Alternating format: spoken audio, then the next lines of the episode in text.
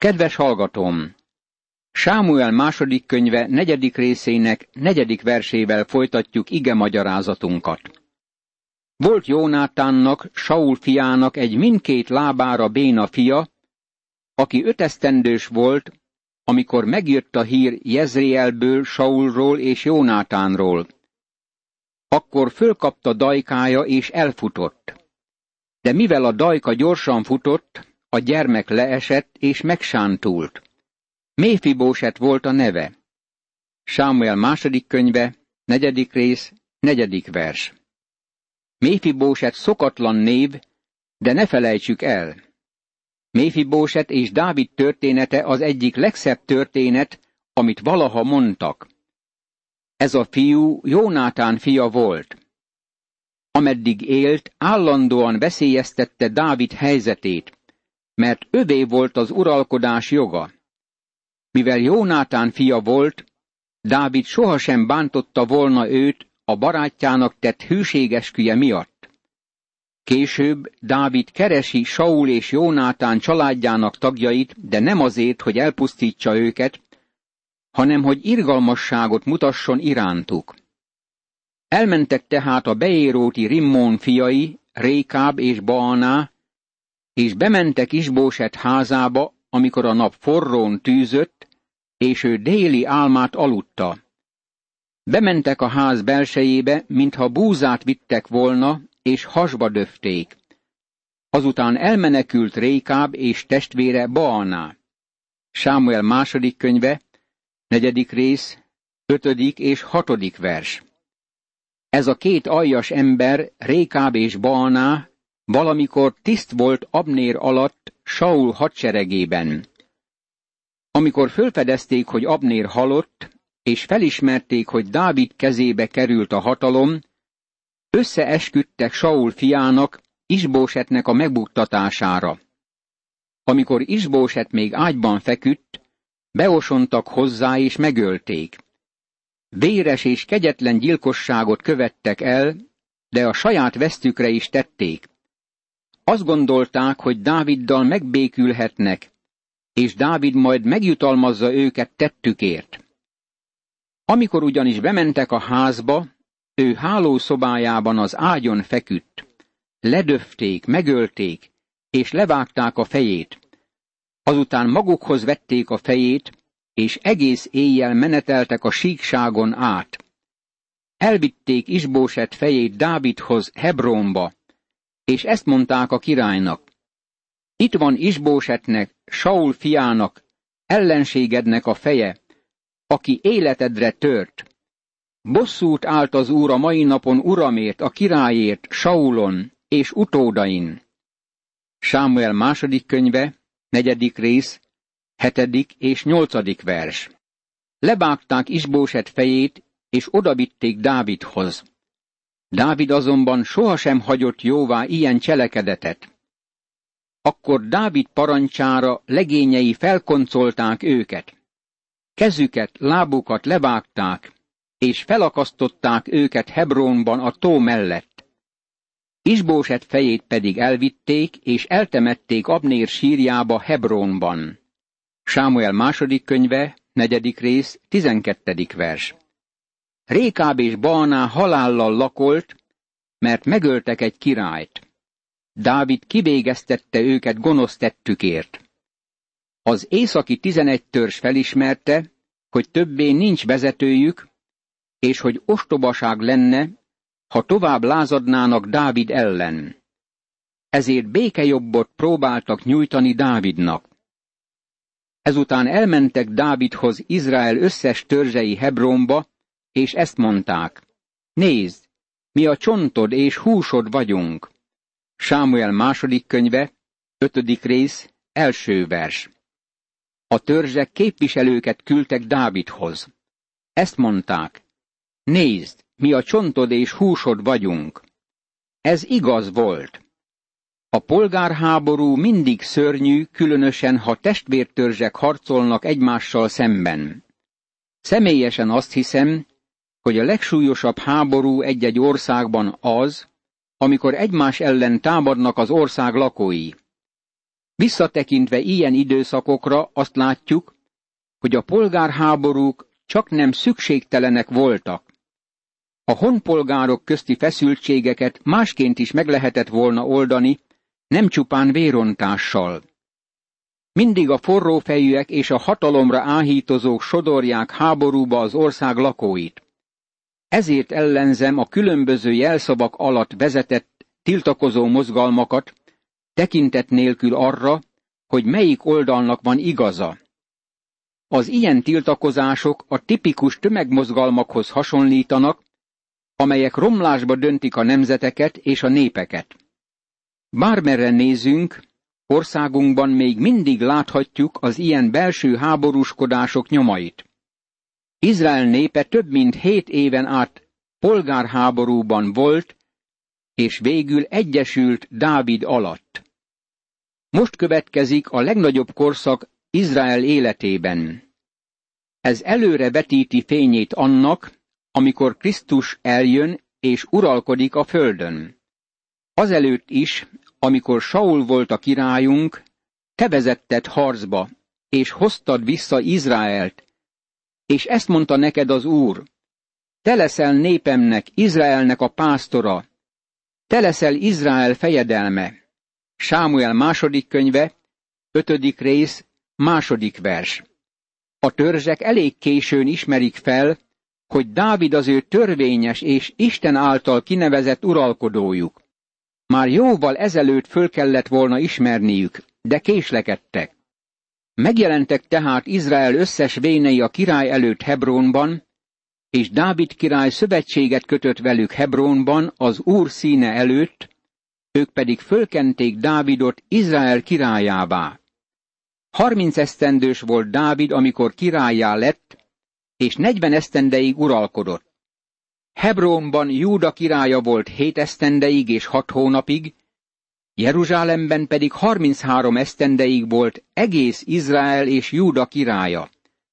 Sámuel második könyve, ötödik rész, harmadik, negyedik és ötödik vers. Izrael az ország történetének legvirágzóbb korszakába lép be, amikor mind gazdaságilag, mind politikailag a legdicsőségesebb csúcsra jut el. Dávid harminc éves, amikor uralkodni kezd. Már uralkodott hét éven és hat hónapon át Júda törzsén Hebrónban. Most még uralkodik harminchárom éven át Jeruzsálemben egész Izrael a tizenkét törzs felett. Dávid uralma összesen negyven évet és hat hónapot tett ki. Dávid első lépéseként összebékítette a királyságot, a fővárost Hebronból Jeruzsálembe helyezte. A király pedig elment embereivel együtt Jeruzsálem alá az ország őslakói ellen, a jebúsziak ellen. Azok azonban ezt mondták Dávidnak, nem jössz ide be, hiszen még a vakok és sánták is elűznek téged, mert azt gondolták, hogy nem tud oda Dávid bemenni. Dávid azonban elfoglalta Sion sziklavárát, és ez lett Dávid városa. Sámuel második könyve, ötödik rész, hatodik és hetedik vers. Itt megint olyanokkal találkozunk, akik lebecsülték Dávidot. Ő nagy katonai és politikai vezető, kiváló király, és mindenek fölött Isten embere volt. Sion volt Dávid kedvenc helye. Jegyezzük ezt meg, amint tanulmányozzuk a Bibliát. Én már bejegyeztem Bibliámba. Ha valaha elmégy abba az országba, felismered, hogy az a legmagasabb pont a városban. Valójában Dávid korában Jeruzsálem lent volt a Kidron völgyében. A falak, amelyek körülvették a várost abban az időben, napvilágra kerültek, és lent vannak a völgyben.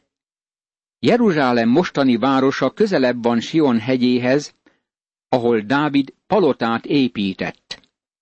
Később Sion hegye alatt emelték fel a templomot. Dávid választotta ki a helyet. Jeruzsálem Dávid városa lett. Sok Zsoltárában beszél Sion hegyéről és Jeruzsálemről. Őszintén szólva, nekem nem lett volna kedvenc városom. Sok mindenben egyetértek Dáviddal, de nem Jeruzsálemmel kapcsolatban. Pilátus gyűlölte azt a várost. Oda csak ünnepnapokon ment át. Jeruzsálemben tartóztatták le Jézust, amikor megjelent a városban a Páska ünnepen. Pilátus akkor ment oda, hogy fenntartsa a rendet, és amikor vége volt az ünnepnek, visszatért Cézáreába, ami a földközi tenger partján helyezkedett el. Azt hiszem, én inkább kedveltem volna Cézáreát Jeruzsálem helyett. Ami azonban a Bibliát illeti, Jeruzsálemről ír úgy, mint e föld nagy fővárosáról. Már előre örülök annak, hogy nem ott kell nekem élnem az egész örökké valóságban. Én az új Jeruzsálemben lakom, ami sokkal nagyobb központ, mint a földi Jeruzsálem. Meg kell itt jegyeznünk, hogy Dávid elfoglalta Sion sziklavárát. Meghódította a hegytetőt, és nem magát a várost. Ebből a pontból kiindulva képes volt elfoglalni a jebúsziak városát. A jebúsziakat legyőzte Dávid, mielőtt rádöbbentek volna, hogy harcba szállt velük.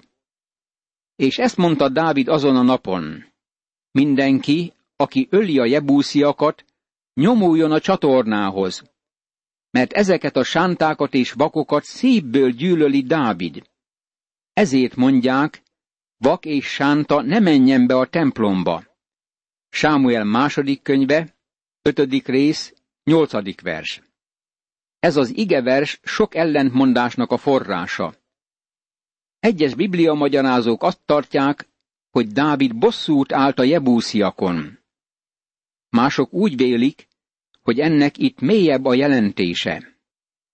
Mivel a Szentírás nem ad rá magyarázatot, nem tudjuk ennek pontos jelentését. Ezután letelepedett Dávid a sziklavárban, és elnevezte azt Dávid városának. Körülötte építkezni kezdett Dávid Millótól fogva befelé. Sámuel második könyve, ötödik rész, kilencedik vers. Dávid először Sion hegyét foglalta el, és azt sziklavárrá alakította, aztán foglalta el a várost. Dávid egyre jobban emelkedett és növekedett, mert vele volt az Úr, a seregek istene. Hírám, Tírus királya követeket küldött Dávidhoz, azután cédrusfákat, ácsmestereket és kőműveseket, akik palotát építettek Dávidnak. És megértette Dávid, hogy az Úr megerősítette királyságát Izraelben, és hogy nagyjá tette királyságát népének, Izraelnek a javára. Sámuel második könyve, ötödik rész, tizedik, tizenegyedik és tizenkettedik vers. Nagyjá növekedett, és Isten vele volt. Hírám Tírus királya felismerte, hogy Dávid kiemelkedő ember, ezért úgy intézte az ügyeket, hogy Dávidnak építési anyagokat és építészeket küldött egy palota fölépítéséhez. Miután Dávid Hebronból Jeruzsálembe költözött, még ott is vett el másodrangú feleségeket és feleségeket, és még születtek Dávidnak fiai és leányai. Sámuel második könyve, ötödik rész, tizenharmadik vers. Ez a tények közlése. Isten nem hagyja jóvá a többnejűséget, amit Dávid követett. Úgy találjuk a Bibliában, hogy Isten határozottan helyteleníti a többnejűséget. Dávid fia Salamon uralma után ketté szakadt a királyság, és végül bekövetkezett a babilóniai fogság. Miért? Mert Dávid és Salamon volt a nép királya és vezetője. Cselekedeteik helytelenek voltak. Ki mondja ezt? Maga Isten mondja, hogy védkeztek. Végül is ez az ő világegyeteme, és ő állapítja meg a szabályokat. Jól lehet, nekünk nem tetszenek ezek a szabályok, Isten rendelkezései mégis jók. Isten nem csak megteremtett minket, hanem meghatározta életünk törvényeit is, ami megadja az emberi családnak a végső boldogságot és áldást. Ez a nevük azoknak, akik Jeruzsálemben születtek. Sammua, Sóbáb, Nátán és Salamon, Jiphár, Elisua, Nefeg és Jáfia, Elisáma, Eljádá és Elifelet. Sámuel második könyve, ötödik rész, tizennegyedik, tizenötödik és tizenhatodik vers. Semmit sem tudunk az első két szeméről, akikről szó van ezekben a versekben, de tudunk valamit Nátánról és Salamonról. Nátán vonalán érkezett Mária, Jézus anyja. Salamon vonalán érkezett József, Mária férje. Az Úr Jézus Krisztus vérségi alapon és jogi alapon Dávid családjából származott, Nátán és Salamon vonalán. Ezért vannak ezek a följegyzések benne a Bibliában. Amikor meghallották a filiszteusok, hogy Dávidot Izrael királyává kenték, fölvonultak a filiszteusok mind, hogy megkeressék Dávidot. Meghallotta ezt Dávid, és levonult a sziklavárhoz. A filiszteusok megérkeztek, és ellették a Refáim völgyet. Sámuel második könyve, ötödik rész, 17. és 18. vers. Amikor Dávid menekült Saul elől, akkor a filiszteusok országába menekült, legalábbis Ákis befogadta Dávidot az országába. Most, hogy Dávid visszatért a saját országába, és fölkenték királyjá egész Izrael felett, a filiszteusok feltámadtak ellene. Akkor megkérdezte Dávid az urat, fölvonuljak-e a filiszteusok ellen? Kezembe adod-e őket? Az úr ezt felelte Dávidnak, vonulj föl, mert kezedbe fogom adni a filiszteusokat. Benyomult tehát Dávid Baal Perácimba, megverte őket Dávid, és ezt mondta. Áttört az úr ellenségeimen, mint víz a gáton. Ezért nevezték el azt a helyet Baal Perácimnak. A filiszteusok otthagyták bálványaikat, Dávid és emberei pedig összeszedték azokat. Sámuel második könyve, ötödik rész, tizenkilencedik, huszadik és huszonegyedik vers. E vereség után egy kis idő múlva a filiszteusok ismét visszatértek. Isten megint átadta őket Dávid kezébe. Dávid uralma alatt soha nem volt békesség ezzel az ellenséggel. Ebben a most következő hatodik fejezetben Dávid jót cselekszik, de helytelen módszerrel. Próbálja felvinni a frigyládát Sionba egy szekéren. Jól lehet Isten határozott útmutatást adott a frigláda szállítására nézve. Lévi törzsében a kehát fiai kapták a parancsot, hogy a vállaikon hordozzák a frigyládát. Mózes negyedik könyve, hetedik rész, kilencedik vers. Uzzának meg kellett halnia, mert neki tudnia kellett volna, hogy mit szabad tennie a frigyládával. Isten nem engedte meg, hogy azt kézzel megérintsék. Ez nagyon is világos a frigládára vonatkozó isteni rendelkezések alapján. Dávid aztán a frigyládát megfelelő módon vitte be a helyére. Mikál dorgája Dávidot lelkesedéséért, és Isten iránti buzgalmáért a frigláda odavitelekor. Ezt a hatodik fejezetet úgy is címezhetnénk, hogy helyes cselekedet helytelen módon. Feltételezem, hogy ez egy másik módja annak, hogy negatívan fejezzük ki az ősi mondást. A cél szentesíti az eszközt. Sok szervezet és ember használta már ezt a mondást, mint életének alapelvét. Nem azt akarom ezzel állítani, hogy ez volt Dávid életfilozófiája. Egyáltalán nem. De ami a hatodik fejezetben leírt esetet illeti, erre nézve bizonyára így történt. Azt hiszem, hogy ez a leírás Dávid életének legkiemelkedőbb időszakából való.